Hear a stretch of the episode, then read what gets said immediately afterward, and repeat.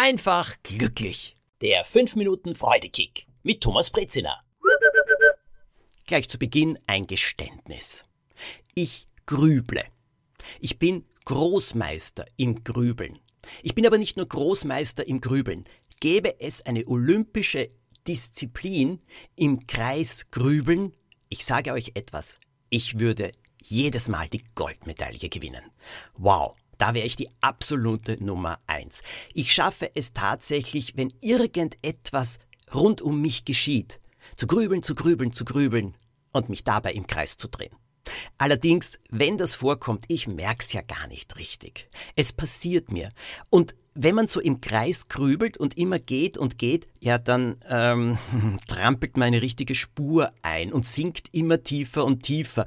Bei mir ist es so, dass dann meine Sorge immer größer und größer wird. Oder auch die Angst. Das kann schon damit beginnen, dass irgendjemand, mit dem ich zusammenarbeite, eine Bemerkung fallen lässt wie, mm, wir müssen uns das anschauen und da müssen wir darüber reden. Schon geht's los.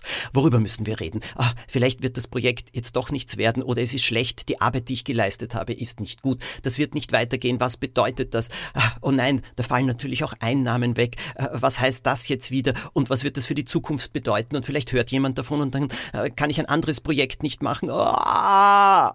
Grübel, grübel, grübel, grübel, grübel. Im Kreis gehen immer tiefer und tiefer und tiefer und tiefer. Hinunter sinken in der eigenen Spur, die man da trampelt. Das passiert mir bei verschiedenen Sachen. Also auch bei lieben Menschen, die am Telefon nicht so klingen, wie ich mir das wünsche. Ich beziehe das dann oft auf mich und schon grübel ich wieder nach. Wo ist die Grenze zwischen Grübeln und Nachdenken? Ist es nicht gut, über etwas nachzudenken? Ist es nicht gut, ein bisschen zu analysieren, wenn man etwas hört, was dahinter steckt? Hm. Ich habe mit einer Freundin darüber gesprochen. Und die hat mir eine sehr interessante Idee gebracht. Sie ist eine Top-Managerin. Und auch sie hat dieses Problem des Grübelns manchmal. Aber sie hat etwas gelernt und das hilft ihr total. Sie sagt an einer bestimmten Stelle Stopp. Dieses Stopp sagen ist ja so wichtig, um den Gedankenstrom einmal ein bisschen zu unterbrechen. Das hilft. Dann kommt eine Frage und das ist die Prüffrage. Ist das jetzt sinnloses Grübeln, wo ich nur im Kreis denke?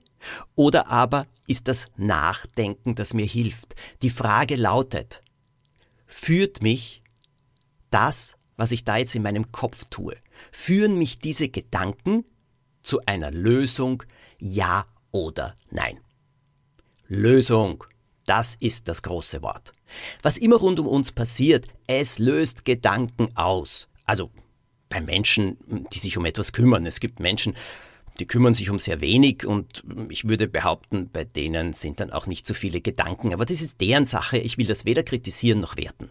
Ich rede jetzt von Menschen wie mir und vielleicht auch von vielen anderen, die halt zum Grübeln neigen.